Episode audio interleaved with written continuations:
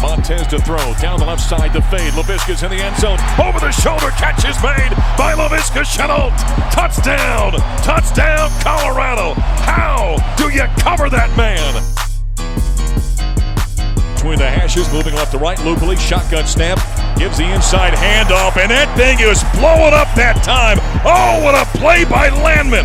I mean, as soon as it was handoff, Landman was right there, and you can hear the pads popping all the way up here in the broadcast booth. Holy cow, what a play! Takes a snap, dropping to throw. He's got time. Downfield, KD Nixon backpedaling, one-handed grab outside the 20 in the 15-yard line. Oh, what a catch by KD Nixon! Second down and eight for the 16. Coletta, play action. Hit by Terrence Lang, and he's sacked inside the 10 at the 9 yard line. Terrence Lang, there's no better looking football player. Montez handout, turns a corner, and there he goes.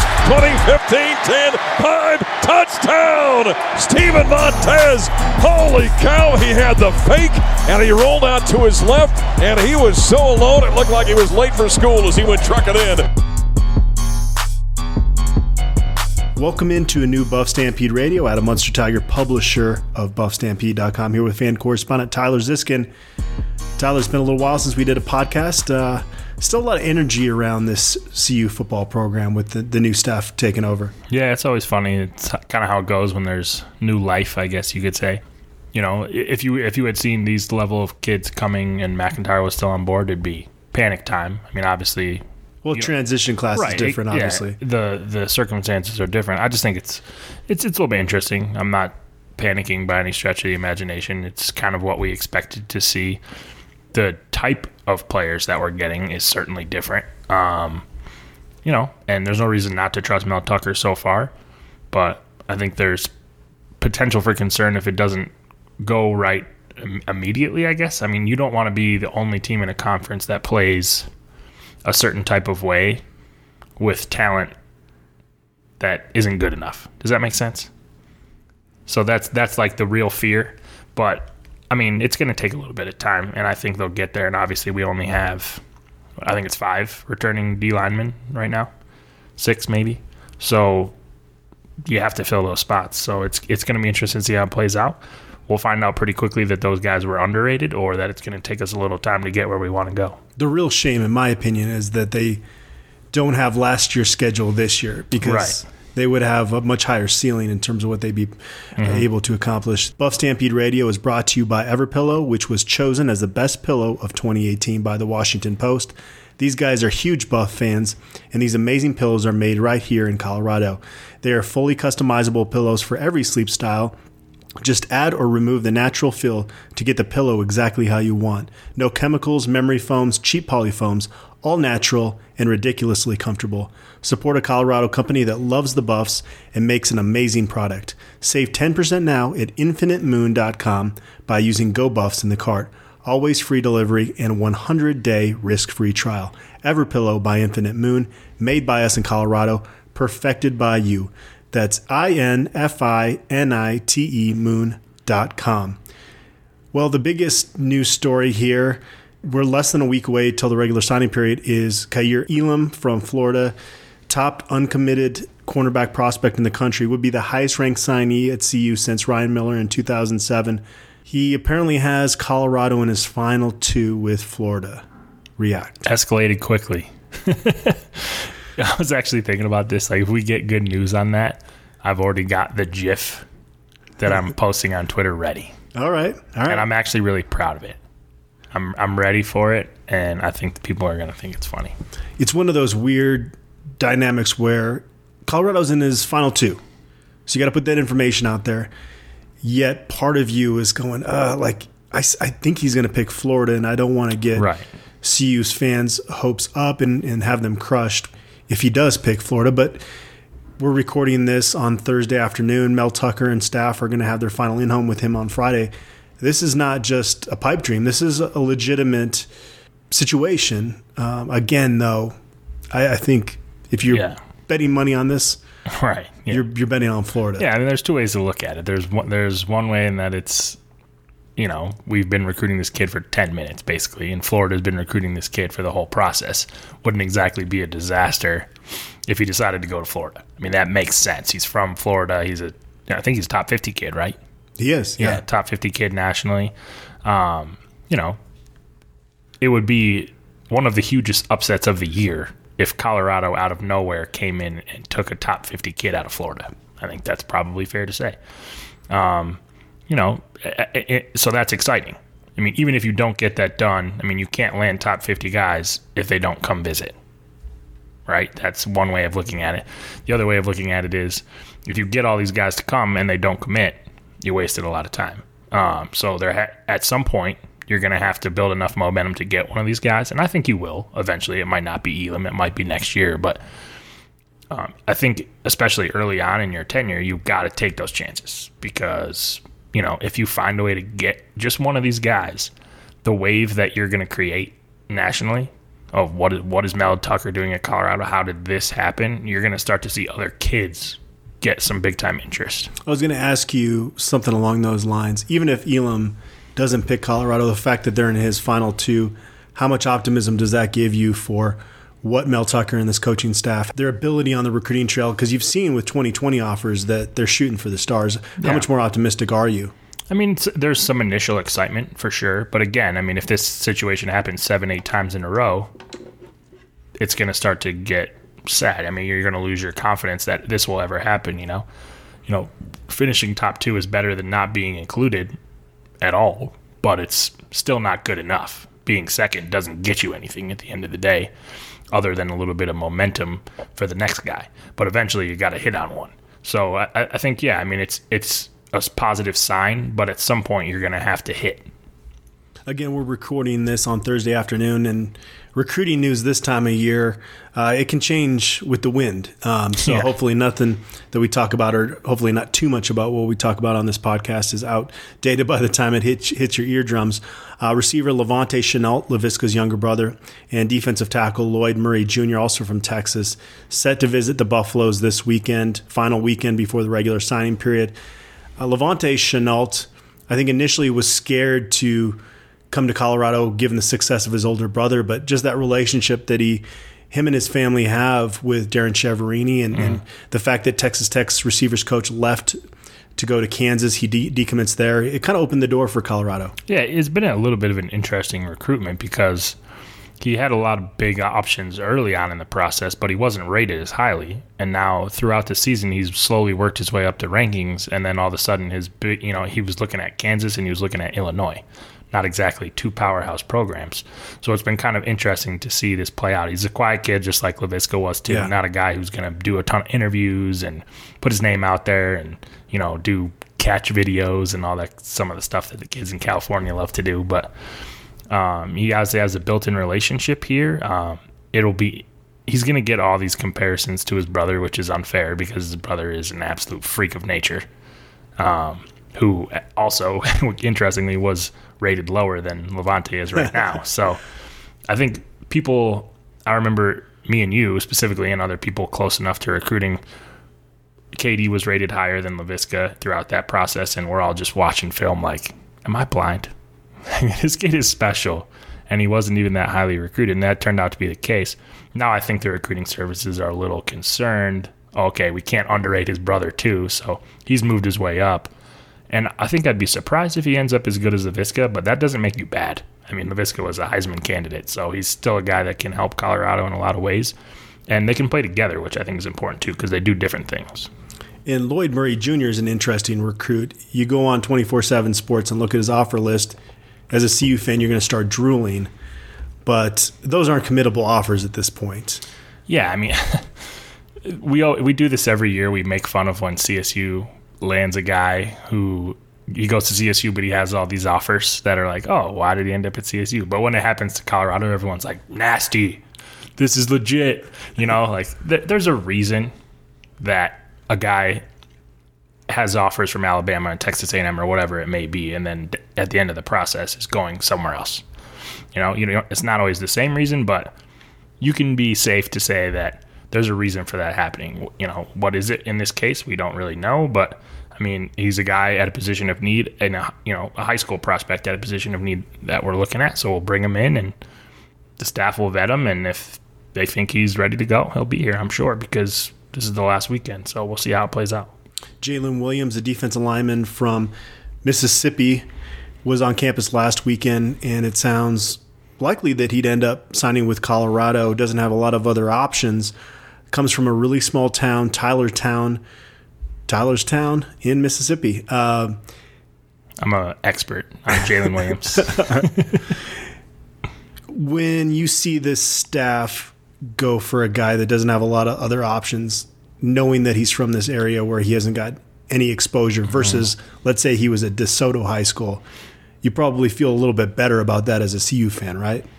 Yeah, I think you feel better about it. It's it's crazy that this still happens in today's day and age with social media. Kid doesn't even have his own Hudl page. Right. Yeah. I mean, how does that still happen in 2019? It's crazy. You know, especially in the South. You know, like you you talk about um, his his head coach doesn't even have a voicemail.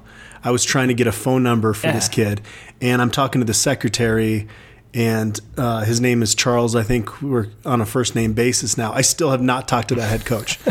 it, it and this this secretary is in no hurry to get out his words. It just sounds like a different place. Yeah, I mean, it's you can have positive thoughts about it. It's like Jalen Sami was in a similar situation, right? No one had ever heard of this guy at all. He's from a small school in the Springs, but this is the South, not Colorado. You know, like you would think these coaches have crossed their T's and dotted their I's for every little space in the South because there's so much talent down there. It's crazy. It still happens, but everybody's really high on what Jalen Sami can potentially do at Colorado. So, you know, you can find these web gems, for lack of a better term. Well, SEC programs don't really have to work that hard, right? Because they get most of these kids to come to their campus. Yeah. So, uh, you know, this kid didn't travel around. Yeah, mileage wise, it's certainly easier to get. If you're from anywhere in the South, you can get to most of these big schools within a four or five hour drive. The winds can change quickly with recruiting, as I mentioned earlier. Erwin Boyd was uh, basically nearly a CU lock, and then Maryland offers him. He commits there last weekend. Tyler DeVera, tight end from New Jersey, basically had UMass after him, and then all of a sudden, Colorado and Maryland and Louisville are all battling for him now.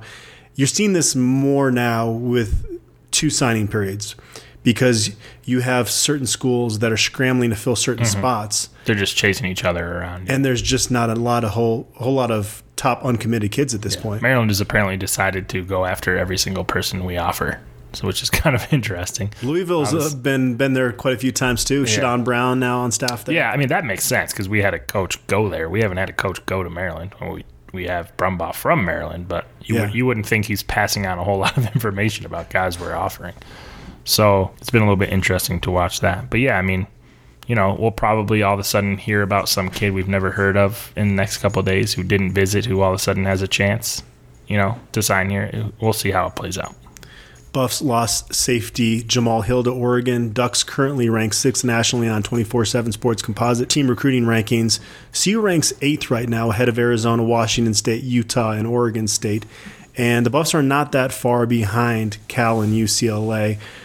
Oregon, what, what are your thoughts on the class they've put together? And, and do you think Cristobal can really build this back up into a power like they had under Chip Kelly? No, I really don't. And I'm not really sure why I'm not that high on their long term potential. I just think it's Is it the Jim Leavitt factor that No. little hate there? no, I don't think so. I think I think they just the type of guys they recruit is not, it's not sustainable success. They can have a few years where they really blow up, but it seems to me like they've built their program that if one thing goes wrong, they're going eight and four.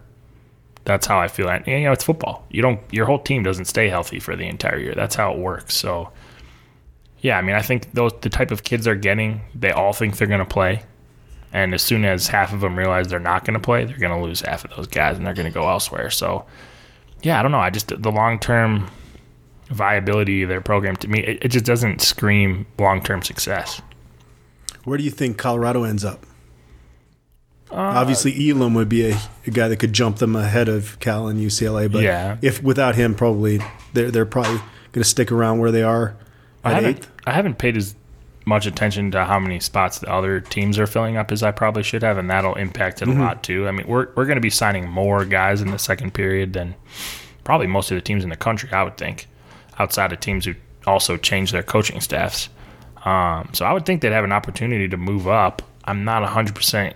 I haven't looked at how close they are to Cal and UCLA. I think UCLA's probably got some. They, I know their class is pretty small, so they Their probably, fan base is on Chip Kelly hard for the type of recruits they're going after. yeah, they have a lot of three stars. It seems like he's trying to outsmart a lot of people with the guys Mm-hmm. they're bringing in. That's frustrating their fan base quite a bit. Yeah, yeah. I mean, so I think there's a chance that if they don't surpass those guys, they'll be right in that range. So I think there's no reason they can't be somewhere in that six to eight range, which I think is a good place to end up. Offensive tackle Nico Pohahau, defensive lineman Jaden Simon, athlete Trustin Oliver, Independence Community College linebacker Jamar Montgomery, athlete DJ Oaks, and El Camino College linebacker Quinn Perry have all joined the Buffalo's commitment list since our last show. John Tavius Johnson announced that he's going to be a graduate transfer from Auburn to CU. And uh, 24 7 Sports four star prospect Tariq Luckett firmed up his pledge here since our last show. We put together videos on each of these guys. We're going to have those on regular signing period, which is on Wednesday. So we're not going to spend a ton of time on this, but kind of share your favorite guys on that list with, with this regular signing period. Yeah, I mean, it's. I don't know. There's a lot of ways that you could go with this. I think probably the, the one with the most upside is probably Trustin Oliver. If you can if you can stay on the field, I think you can play all over the place in the secondary. Um, obviously, if you get Kaiir Elam, that's an easy answer. You know what I mean? So we'll see how that goes. Um, I mean, of the of the whole class in general, Mark Perry is definitely the guy that I'll have number one overall. Okay. One guy on this list that I'm surprised doesn't have more power conference options is Jaden Simon, defensive lineman from Washington. Uh, he's got good size, good athleticism for that size. He plays basketball. I liked his film quite a bit, and I even asked Brandon Huffman, our national director of recruiting, why he doesn't have more offers. Brandon lives up in Washington, and he doesn't know. Yeah, I mean, so the one thing I I like what they've done up in Washington. So they have, I think it's called Ford Sports Performance. Tracy Ford runs. It's kind of Matt McChesney esque, I guess I would say. They have a seven on seven team, and that Daniel Arias is from that program as well. Um, getting on Tracy Ford's good side and being able to make that little bit of a pipeline would be huge for Colorado because I don't know if people Washington doesn't produce a ton of big name talent if you're comparing it to California and Texas, but it has more than you would probably think. And he's sending four star guys to USC and you know UCLA and Washington and all those schools every single year. I mean, you you want to continue a pipeline to that Ford Sports Performance tradition because they got talent up there. And Jaden Simon's younger brother, a 2021 Yeah. athlete recruit, has already got offers from a lot of schools, CU, USC, a bunch of schools. So, uh, Yeah, I mean he's listen. Recruiting a guy's he's Washington is going to be tough to be for anybody that's a big time recruit in Washington. So I don't want anyone to get their hopes and be like, "Oh, he's coming to Colorado now," because that would be still a huge upset, in my opinion. Buffaloes agree to a home and home series with Missouri for 2025 and 2030. Which of those upcoming non conference series are you most excited about? I mean, Nebraska is the easy answer, but moving beyond that, I think the two that stand out the most to me are TCU and Texas A&M, and kind of for different reasons. TCU is a program I've always respected. I like how they play defense. They're fun to watch to me. Um, I've never been to Dallas Fort Worth, so be down to go check that out. A&M is it's almost because I hate them. Like I, they're so unique, and that stadium experience would be awesome. But I hate everything about A&M and their fan base and everything. So I just kind of want to experience the awkwardness of everything they are.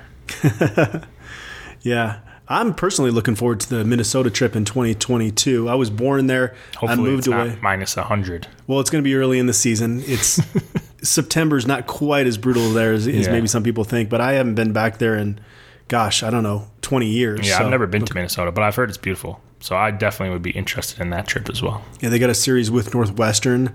Rick George wanted to do that partly because there's a huge alumni base in Chicago. So Mm-hmm. yeah, that makes absolutely. sense. There's yeah, quite a few of my friends from Boulder are from Chicago. So Israel Antwine transferred out of the program since our last show. Aaron Hagler calls it quits.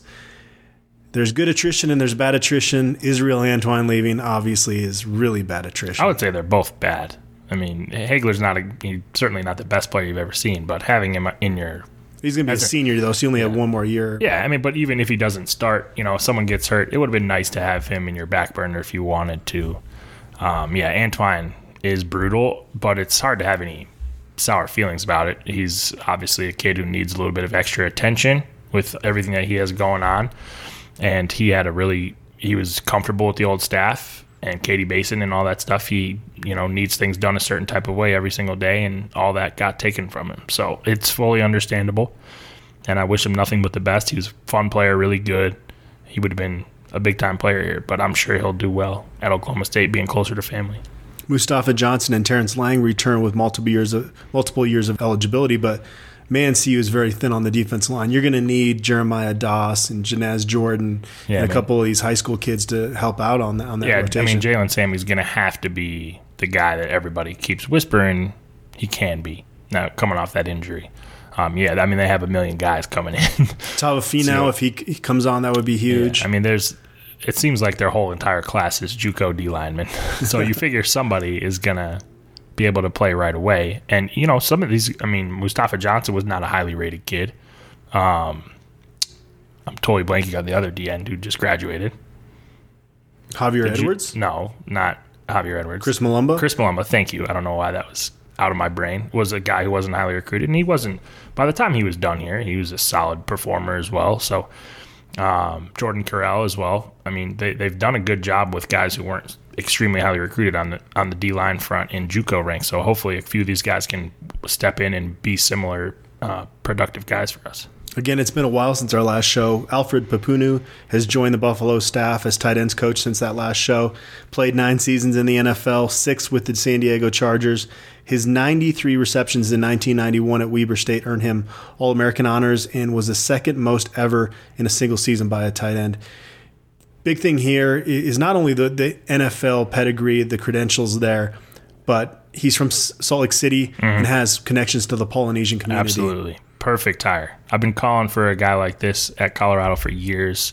Poly connections, California ties, NFL roots. Perfect. Absolutely perfect hire. they are vowing with every tight end that they recruit that they're going to be a huge part of this offense. Do you?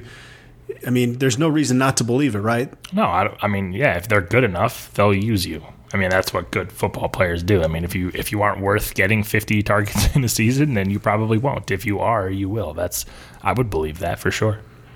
Valentin Senn, Colorado's early signee from Austria, went out to Orlando, played in the Under Armour All American Bowl, and he won more reps than he lost, playing against the best defensive lineman in the country.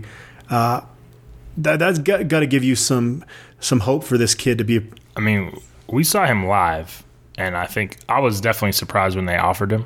Um, I mean, he was athletically very talented, but pretty frail for a college lineman. Uh, you know, obviously he's got time to get bigger. Um, but yeah, I mean, to see how he performed at a bowl with a lot of talent was pretty shocking, and um, even even more shocking to me. I figure once that coaching change happened in the style of guy that Mel Tucker's looking for, I'd be like, all right, Valentin Senn is one of the guys you're going to look at and be like, eh, he might not make it. And they kept him on. So, I mean, he's definitely progressing, and I, everybody all around him is saying that he's making big strides. So, who knows? Maybe he'll surprise us. Love his accent too. He's gonna be a fun guy to interview. But yeah, he's he's put on some good weight since we saw Mm-hmm. Yeah, him at that absolutely. He's two eighty five now, and looks like he can put on a lot more weight Mm-hmm. too with his frame. Yeah, I mean, he's he was extremely tall. I mean, looked even he's listed at six seven. He looked taller than me um, when we was running around at that camp, but he was skinny. I mean, even skinnier than I am um, in terms of like what he needs to develop in his body. So he's put on a lot of good weight, and uh, yeah, it's been it's been fun to watch uh, people kind of catch on to what he can do. I ran a feature on the site 10 Buffaloes that could break out in 2019. My list was Aaron Maddox, Jared Poplawski, Hassan Hippolyte, Alex Fontenot, Frank Fillip, Daniel Arias, Casey Roddick, Jalen Sami, Jonathan Van Diest, and Mekhi Blackmon. Are any guys that I didn't list there that you think are primed to It's jump just- into a bigger role this season? It just depends on how you look at it. I mean, I would put Chris Miller on there because he's a guy who I think will probably be our number one corner, but started the season not starting, got injured, missed most of the year. I mean, like there was a lot of high hopes for him, and it didn't really pan out last year. I think he could definitely get on that list. Jake Moretti, Um, if he's healthy, obviously. Yeah, for sure. I mean, it's who knows how it's going to play out. We always think that you know all these kids are going to blow up. These kids are going to blow up. I, I, think I would probably put uh, Jarek Broussard. I think has a chance to play a little bit more next year too. Okay. What about Dimitri Stanley? He's another guy I try to. I didn't want to have the list too long, but he's a yeah. guy I could see having a bigger role. He'd be up there. I think he's probably one more year away, just because of the guys that are in front of him. I mean, if Laviska Shenault plays 12 games, nobody else is going to break out at wide receiver because he's going to get 16 targets a game. yeah. I think Deion Smith maybe too. Yeah, some somewhere in that running back room, somebody obviously is going to get those carries. So someone will break up for sure. I had a chance to sit down with head strength and conditioning coach Drew Wilson. Uh, he was very candid in that interview. Talked about how they're just running more than they ever have before. Mel Tucker's intro press conference, he says, We're going to be the most best conditioned team in the country, and you're not going to do that without running these guys to death. Yeah. Well, not to death, because we've seen some yeah, programs get yeah. in trouble. I take that back. Run them and run them and run them, and make sure they're hydrated throughout that running session. Yeah. I mean, obviously, the weather here makes it a little bit easier to avoid those type of situations. Yeah. But, um, yeah, I mean, if we're the best condition, if we are conditioned well for altitude, no one, I mean, you can't, you know, other programs can't, you know, they they ha- they don't have any way to get ready for that. There's no way to prepare for altitude.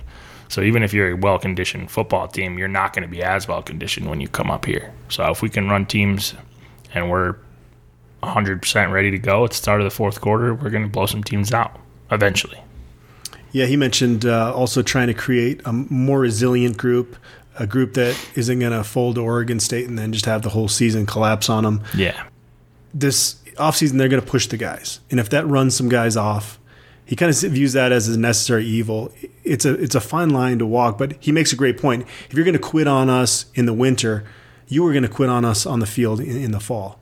Absolutely. I mean, yeah, if if you're not willing to put in the work necessary to be great, you're not going to be great. it's you know, so you don't want all these kids who are fine losing seven games in a row in your program. If you're fine with that, you're never going to be successful.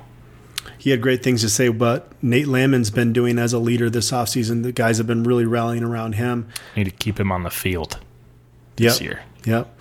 Said that Colby Pursell is there before they open the weight room in the morning, uh, which would be big if he. I mean, whatever weight he puts on is what his frame's going to allow because that kid's work ethic is off the charts. Yep. You can really tell that Drew Wilson loves the energy and expectations that Mel Tucker's arrived with. They're they're cut from the same cloth, absolutely. There's yeah. no doubt. And it's something when you're Mike MacIntyre and you've been in Boulder for six years, it works against you. Is people have heard your voice for six years. They've heard you say the same things over and over again. There's only so many different ways you can try to motivate people. Yeah, and uh, it's, I mean the momentum was lost. People, you know, when they were at an upward trajectory, everything that he's saying is solid gold. When it doesn't work out the way that you want, now everything negative, every little negative connotation comes out. That's just life. It's frustrating. I hate that about life, but that is how it went down. Let's jump into the Buff Stampede mailbag. Dorn09 asked, has there been anything you consider surprising or eye opening in regards to Mel Tucker's first recruiting class? Mm, not really. I think it'll be surprising if this type of recruiting is what we do long term.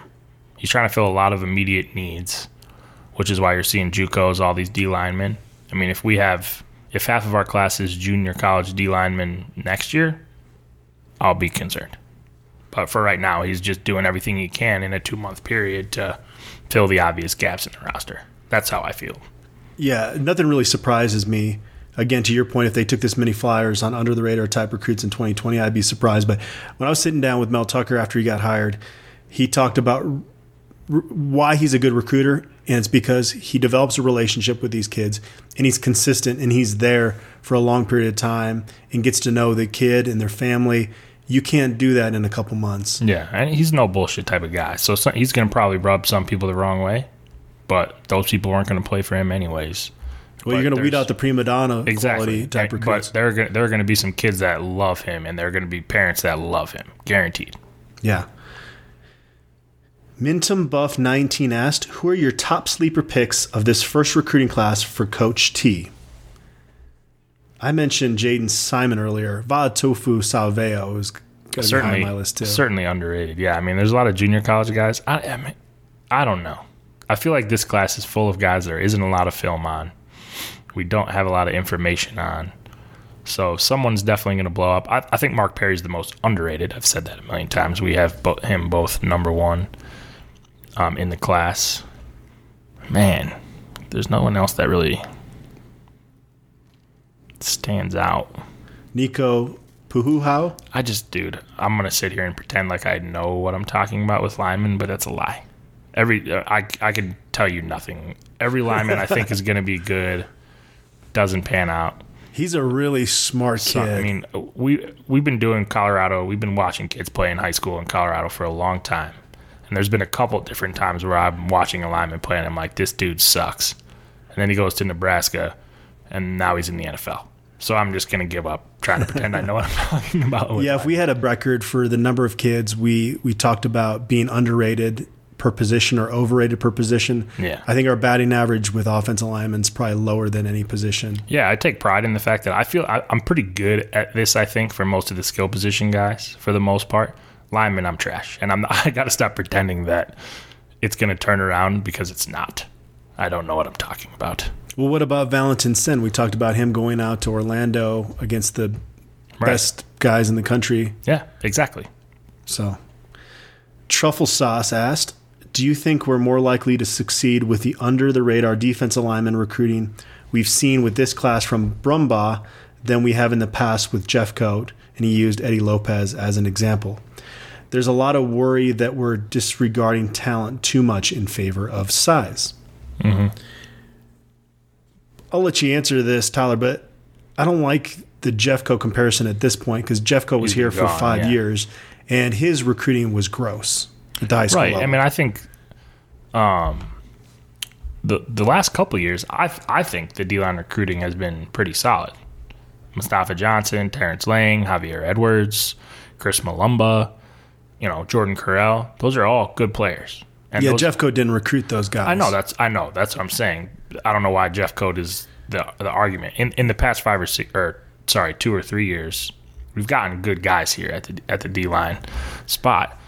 Um, Israel Antwine, I don't know how I forgot him. He's obviously gone, but you know even Jalen Sami, all underrated guys. I mean, none of those guys are four stars or even really close that I can think of. Carrell maybe was the closest of that group, if I remember correctly. But we've had success there, so I don't see any reason why we wouldn't. Um, I've been one of the people talking about talent versus size, and I think there is legitimate concern there, and I alluded to it at the very start of the show. And what I was trying to say is, if you're the only team in the Pac-12 that's going to be physical and strong, it works if you have the type of guys capable of crushing that role. You know, you have to be good at what you're doing if you're going to be different.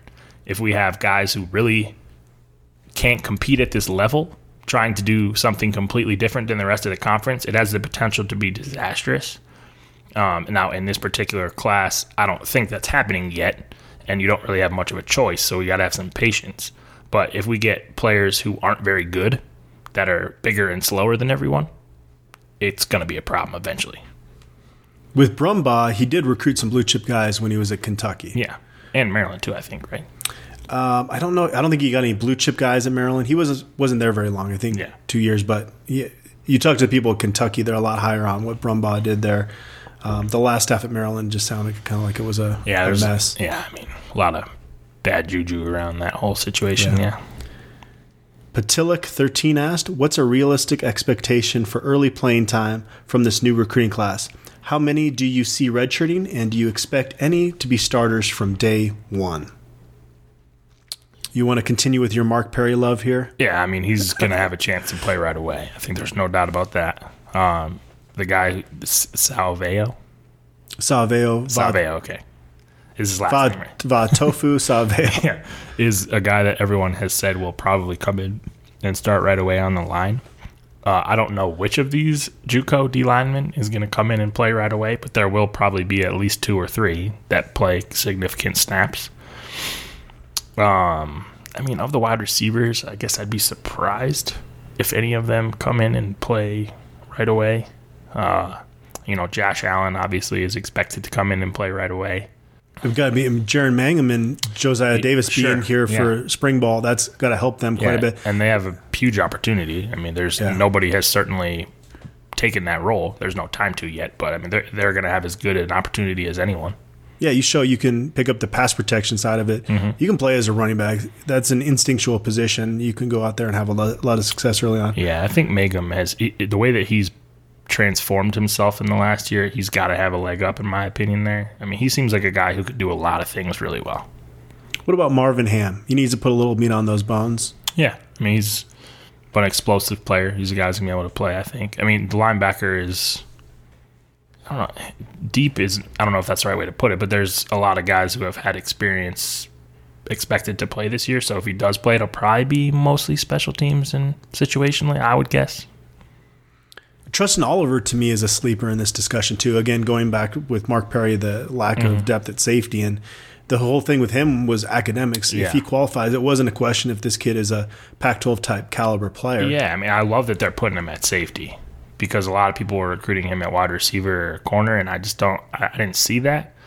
But with the way his body is developed, he's already 200 pounds, and he's not a thick dude by any stretch. I mean, he could be 6'3, 220, and he would be a hard hitting safety with some range. He'd be like a slightly bigger Tedrick, which is, you know, unfair to him probably. But I think there is a chance that he could be a real surprise. He's got a lot of personality too. That kid.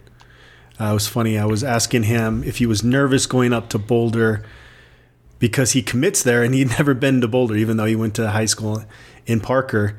And he said, "No." He goes, "If me and you were went out and we were talking to girls, I might just smile at you because I have a good feeling about this. That's what I did on the car ride up to Boulder." I was like, "All right, I I got to use that quote." I'm sick of the cookie cutter answer answer from these kids. A reminder Buff Stampede Radio is brought to you by Everpillow, the best pillow of 2018 by the Washington Post. These guys are huge Buff fans, and these amazing pillows are made here in Colorado. They are fully customizable pillows for every sleep style. Just add or remove the natural fill to get the pillow exactly how you want. No chemicals, memory foams, cheap polyfoams, all natural and ridiculously comfortable. Support a Colorado company that loves the Buffs and makes an amazing product. Save 10% now at infinitemoon.com by using Go Buffs in the cart. Always free delivery and 100 day risk free trial. Everpillow by Infinite Moon, made by us in Colorado, perfected by you. Have an Everpillow in my house. Tyler, you have one in your house. Thumbs Yeah. up. Great product. You know, if you've been listening to this podcast, you might be sick of that ad read, but it's because we're really trying to hammer this home that you need to get one of those pillows. Yeah, I would reckon this is a good week to do it too, because nobody can sleep the day before signing day. So the only opportunity you're going to get to actually fall asleep is get one of these pillows. You might get a couple hours in. There you go. Hudson Buff 21580 asked, What are realistic expectations for the 2020 recruiting class? Can we expect a measurable increase from Mike MacIntyre? I think we had a similar question to this previously. Didn't we say the ceiling would be about fifth in the Pac 12 in terms of recruiting rankings? Yeah, I mean, I, it, we're not passing USC, we're not passing Oregon, we're not passing Washington. Like that's just not happening. And, and if it does happen, I mean, we can circle back to this podcast and everyone can make fun of me, I guess. But that would be a good problem to have. Um, outside of that, I mean, UCLA, Stanford, Cal. You know, you, you want you want to be in that mix probably with Stanford be, being a tough one to catch as well. So yeah, I mean, I think top six is certainly doable. Somewhere between five and seven is probably your goal, uh, and finishing somewhere in the top forty nationally is definitely your goal. I think they were eight or lower every year under MacIntyre, right? Yeah, They were, I mean, they were right. 11th or 12th a bunch of his years here. And now they got some good gems in those classes. It, Mm-hmm. he, he definitely recruited better than 11th or 12th in the Pac 12 with a lot of those for sure. classes. Yeah, I mean, I think you yes for sure. So I, I think that's a good starting point for Mel Tucker is to get Mm-hmm. above maybe eighth. And I think you'd have to be happy with that. Davis Buff asked, Do you have any further update on Frank Fillip? Uh, there were updates on Frank Fillip possibly leaving the Buffaloes football program. Check this past week, he's enrolled at CU right now. Um, so, you know, we'll see with spring ball. That's really the time to see if he's Uh, out there. That would be rough. That would be a tough one because I think the potential there is pretty high. I mean, you're talking future NFL guy. Yeah, you would think so. I'm, I'm, was a little surprised that his name came up. He didn't strike me as a guy that wouldn't get along with Mel Tucker. but maybe there's other factors. I don't know. Yeah, when you you're talking about he's 19 years old. Mm-hmm. Yeah, who knows what, what happened there? But uh, he is still enrolled at CU. Again, Hagler's the only one that CU's come out and said he's graduating, not coming back next year. Uh, we'll do a head count during the beginning of spring ball. IA Buff asked, "When do you think the last assistant coach will be announced?" Well, they they have a football game against CSU, and what is that? Six months. Somewhere between months. now and then. Eight months. yeah, right. That's all there is. Who knows? We haven't gotten much information on the coaching search this year, for sure.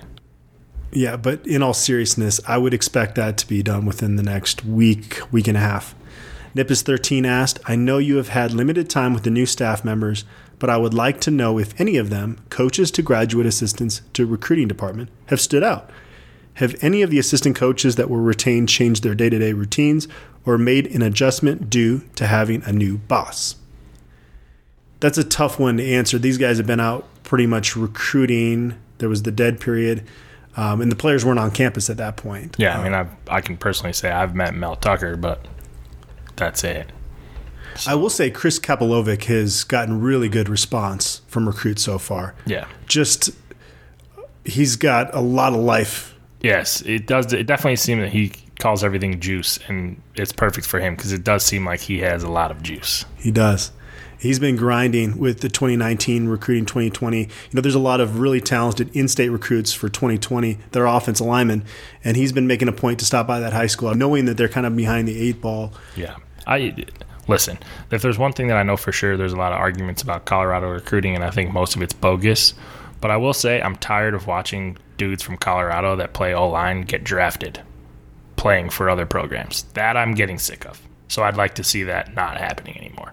I mean, and it looks like Dalton Risner is going to be a first round pick. Now, obviously, not really the type of kid you're going to send to Boulder most often, but They were late in offering him. I remember mean, watching that kid's high school film. he's from Wiggins. That's pretty Kansas. State isk. but the dude was like on kickoff coverage, just Yeah. destroying Oh yeah, people. he was a freak. Exactly, and we didn't give him any attention. Like you're not going to get every guy, get that for sure. But I'm tired of it, man. It's not just him. The kid from Arkansas got drafted last year. Skipper. Uh, Dan Skipper, thank you. And there's been a couple other guys as well th- in the last three or four years. Uh, Arizona State last year went to the Broncos. Name is escaping me right now. Sam Jones. Sam Jones, yeah. So you know, I'm. It'd be nice if we could get an, a Colorado lineman to go to the draft from CU. Davis Buff asked, For all the talk about winning championships, we actually decreased the budget for Mel Tucker's coaching staff. Do you see the budget for the football program support staff being increased significantly? If so, how many new non coaching positions do you think will be created under Mel Tucker's plan? And do you like this approach? I don't, I mean, obviously, the budget issue has a little bit to do with having to pay Mike MacIntyre's buyout. You see those ticket price increases? I did not. What, what's going on there? There, there's quite a few. So that's that's how they plan to pay for all of this stuff. Is you know he's he, basically the tickets that the ticket office is going to say, well, if we want to be a winner, we got to act like a winner. So they're going to increase prices. Um, I think it's. I mean, listen, you're going to get away with it because the home slate this upcoming year is absolutely ridiculous. We probably won't have as good of a home slate for the next 25 years. Um, so people will probably pay the prices, but they better show some improvement. Otherwise, people are going to start to get frustrated. But for now, I think that's what they got to do.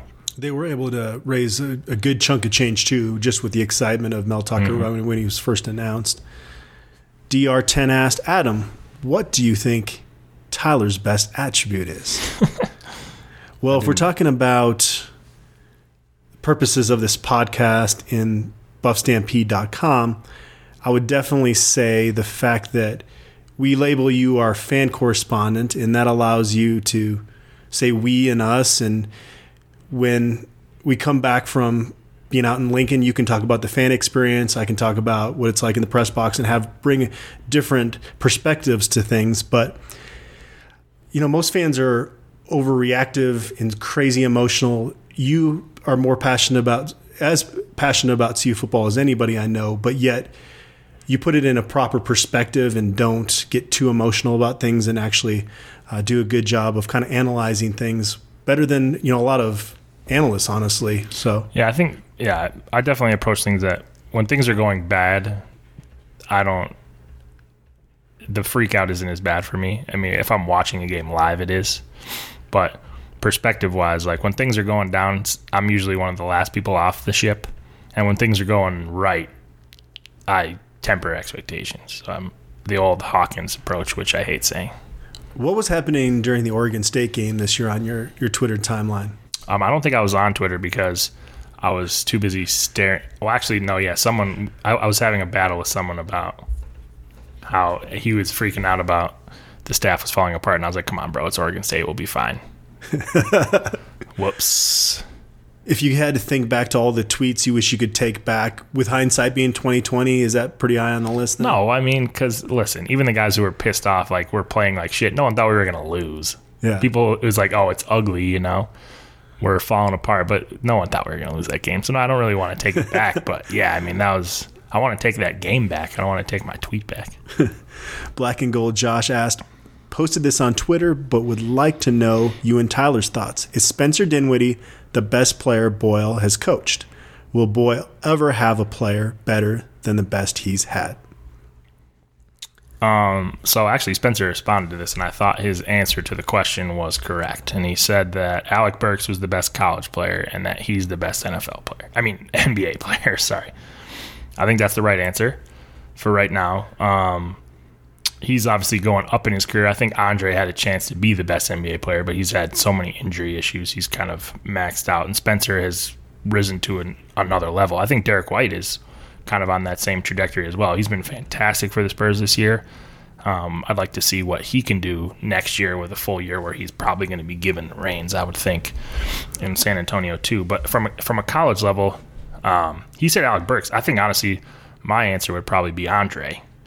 Uh, cause Really? Because he, was there longer and he impacted the the defense that those programs played was insane. I mean, Alec was a tr- terrific player, um, but I, he just wasn't around long enough, and that program wasn't at the level that it needed to be yet. I would say Dinwiddie because he had that ability when another team was going on a scoring run, he could get to the free throw line Yep. and kind of slow the other team down, get a few points back on the board. That's one thing that we don't see with McKinley Wright. He's not that guy that can get to the free throw line seemingly will. Dinwiddie Yeah. just had a real good knack for that. And he had the big shot ability. Um, yeah, now that's this is why he's a 17 point guy in the NBA now because the you could just see watching him play not only just how he interacts with fans but how he approaches the game, how honest he is about his game and everybody else's game. He just has an unbelievable ability to take everything into account and find a way to get it done. and talk about being comfortable in your own skin. I don't know if I've ever Yeah, met Well, somebody that's more comfortable in their skin than Spencer. Dinwiddie. So why would you not be? he's he's done all right for himself, you know. I just love that Andre Andre changed games defensively. Like he would take the other guy's best player completely out of the game, and that wins you a lot of games too. I mean, obviously him and Spencer together is why they were both so successful. But yeah, Andre was a special player too. I mean, to be able to rebound at his level, and I mean, he was like twelve point or twelve rebound per game guy at six seven. That's insane. You think back and you have that thought, okay, what if Derrick White and Josh Scott could have played together? But I think the number one thing that you wonder is what happens if Spencer doesn't tear his ACL that yeah. season. Oh yeah. I mean, they they're a Sweet 16 team. You can tell there's a different level of they finished games, they handled runs and found ways to get it done. You know, they were able to win games on the road. That team was special. Yeah, I mean, the, you know, and I feel bad. I mean, not mentioning Josh, you know, in that college level because for he was there for four years and obviously was a great player. I just wish he would have been. Uh, he needed to finish stronger. I think that's the one thing that separated him from those guys. it's easier for other teams to take a big man out of the game Right, too, yeah, obviously. Yeah, and you know there were times where he didn't finish around the rim as well as he needed to. But I mean, he was a great college player too. I think McKinley will end up with the better stats than all those guys because he's going to be here for four years. But yeah, I mean, if you need to win a game, who do you put on the court first? It's probably going to be Alec or Spencer. We're not going to spend a whole lot of time talking about basketball here at the end of the show simply because, like I mentioned earlier, we're recording this Thursday afternoon. Colorado's got a home game against Oregon State tonight, so don't want a lot of this stuff to be out, outdated already. But touch on a few things. McKinley Wright returned uh, last week. Buffs split the games out in the Bay Area. They're 11 and 8 overall. Again, that record will be a little bit different when you listen to this. Uh, seven of their remaining 11 Pac 12 regular season games are going to be played at, at the Coors Event Center. They're currently 10th place in the conference. Where, where do you expect them to, to finish up? I mean, I th- they're going to finish strong because they have a lot of games at home. People are going to say, "Oh, they lost to Washington." I, I think we've seen over the past couple weeks that Washington has really found their gear. They're by far the most talented team in the conference. Long, athletic, defensively, they're elite. You know, they're not going to lose more than two or three games in the league slate all year. So it's, yeah, it's tough, but there's not a lot of other teams that I'm, I'm going to say when they walk into Coors Event Center clearly are going to win in this league. It's a bad league. So they'll find a way to bounce back and win some games just enough to probably give us some hope and then crush our souls somewhere down the stretch. You know, um, this is a big home series for them. Oregon State and Oregon are probably tap top half of the Pac-12 schools, so you need to win those games if you want to make postseason play. You know, McKinley being back is nice. He's hurt, and there's going to be some limitations on what he's able to do on a nightly basis, probably. Um, you know, they're just missing so many other guys. Namon's out, and Dell's out, and Dallas is out. That starts to take its toll, man. You can't have four guys who would play 15 or more minutes a game out and expect your season to go the way that you want it to. It drove CU football fans crazy that Mike MacIntyre kept using injuries as an excuse this past season. How much do you put the fact they haven't lived up to expectations on the hardwood this winter on those injuries? Uh, it's part of it. I mean, in basketball, it's a bigger deal. And the thing that's annoying about the MacIntyre injury thing is it wasn't key guys. Mustafa Johnson. Laviska Shenault's not was, a key well, guy. Well, that, that's one. I mean, Montez is there. You know, it's like Mustafa, all their defensive guys except for Chris Miller. It's like they had some injury problems, but this is football. Everybody gets injured. You know, like even when Laviska came back, that team was still the same. Right? I mean, they were broken by the end of the year. Um, McKinley Wright makes this engine go, and playing with a torn labrum is not good. Um, you know, da- you know Dallas and Dell and Namon are not your second, third, or fourth best players probably, but when you only play eight guys, it gets tough. I mean, so it's not an excuse I want to use. They should be playing better. I mean, especially before they had all these injuries that in the tournament prior to conference play starting. But I mean, going two and five when you've played two at home and five on the road in the Pac-12 isn't the most surprising thing ever. I've watched more college basketball this year than I have in a long time, but I've watched less Pac-12 basketball this year than I have in a long time. Dude, it's I just rough. I can't do it, man. I can't it's do bad. it. It's a bad league. Like no, even the teams that are talented spend like five minutes. It's like, all right, look at this. They're actually doing some things, and then the next five minutes, you're just sitting there like, shoot this squad to the moon, never to return again. It's bad, and it's bad all across college basketball. There's a lot of bad offense this year. Um, there's some elite teams and a lot of flawed teams. I mean, the bubble this year is gross. The fact that Indiana's probably still a tournament team is a joke. They've lost seven games in a row. You know, it's yeah, it's bad, man. It's you just got to find out when Duke's playing. been rough. Even, I mean, Zion's a ton of fun, but even they're frustrating to watch at times too. They take a lot of terrible shots, and you know they're so elite defensively, but sometimes they're just like, eh, we got Zion, it'll be fine. If the Cavs get the number one pick, what type of celebrations taking taking place here at, at your house? I mean, a good one, I guess. I mean, Zion will be fun. It would it would be. I would almost feel guilty. The Cavs get so many. you know, like you walked into LeBron, they walked into Kyrie, they walked into Zion. That'd be it'd be kind of hard to imagine. They're changing but, the lottery. I think this year the top, Yeah, the the worst top- three all the have the same yeah. chance. They're so it'll most be likely the Suns, Cavs, and Knicks. right now, yeah, and we'll see how it plays out. I mean, the the Cavs are most likely to pick pick sixth, which seems like an overreaction to the issues. Like if the Cavs pick sixth next year, that's a problem. You know what I mean? Like I could see four. You know, that's how it was before fourth. I don't mind evening up the odds, but there's no reason they, should be moving down past fourth. Yeah. 2020 Riverside Poly point guard Lamont Butler Jr. is going to be visiting the Buffaloes this weekend. He has an offer from Harvard. The last point guard they brought in from Southern California that had an offer from Harvard turned out okay. We were just talking about him a little Pretty while good. ago. Totally different guard though. Yeah, mean yeah. Lamont's he he's listed at six one. He looks like he's about twelve. So I mean, Spencer. So did, so did Spencer. though, when he Spencer, was Spencer looks young, but he was long. Yeah. You know, different type of guy. Um, I don't know. I, I mean, 2020. It's. I feel it's not Lamont Butler's fault, but I don't care. Like we need a guy next year. We have, you know, we don't have a lot of space. Obviously, we only have one scholarship, but just the quietness in regards to 2019. Like this team should feel desperate because Well, they're that- running. out that's why they're probably going to have to go after a transfer. Yeah, but I don't. Tad never does it, and it's always been a bust. Every transfer we've gotten is was as good as they walked on campus as they are when they left. Josh Fortune, Namon Wright, never improved, except for obviously Derrick White was next level. But yeah, the transfer market has been tough Yeah. for us. Good point. All right. Well, again, the regular signing period for football is on Wednesday. We're going to have a ton of coverage. We got a video on every guy that they're going to be signing for you, as well as, you know, who knows? We, we got to be on the Elam watch, and uh, we'll see how this class shakes out. Again, recording this on Thursday afternoon. Three to four spots left in this class, so we'll see how they close it out. Thanks for tuning in to this Buff Stampede Radio.